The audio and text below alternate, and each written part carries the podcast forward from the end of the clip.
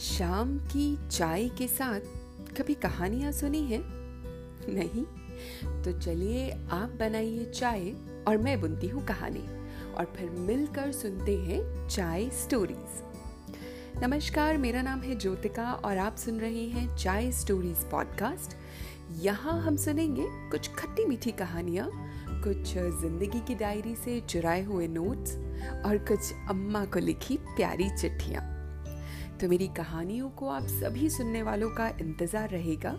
मिलते हैं चाय स्टोरीज पर।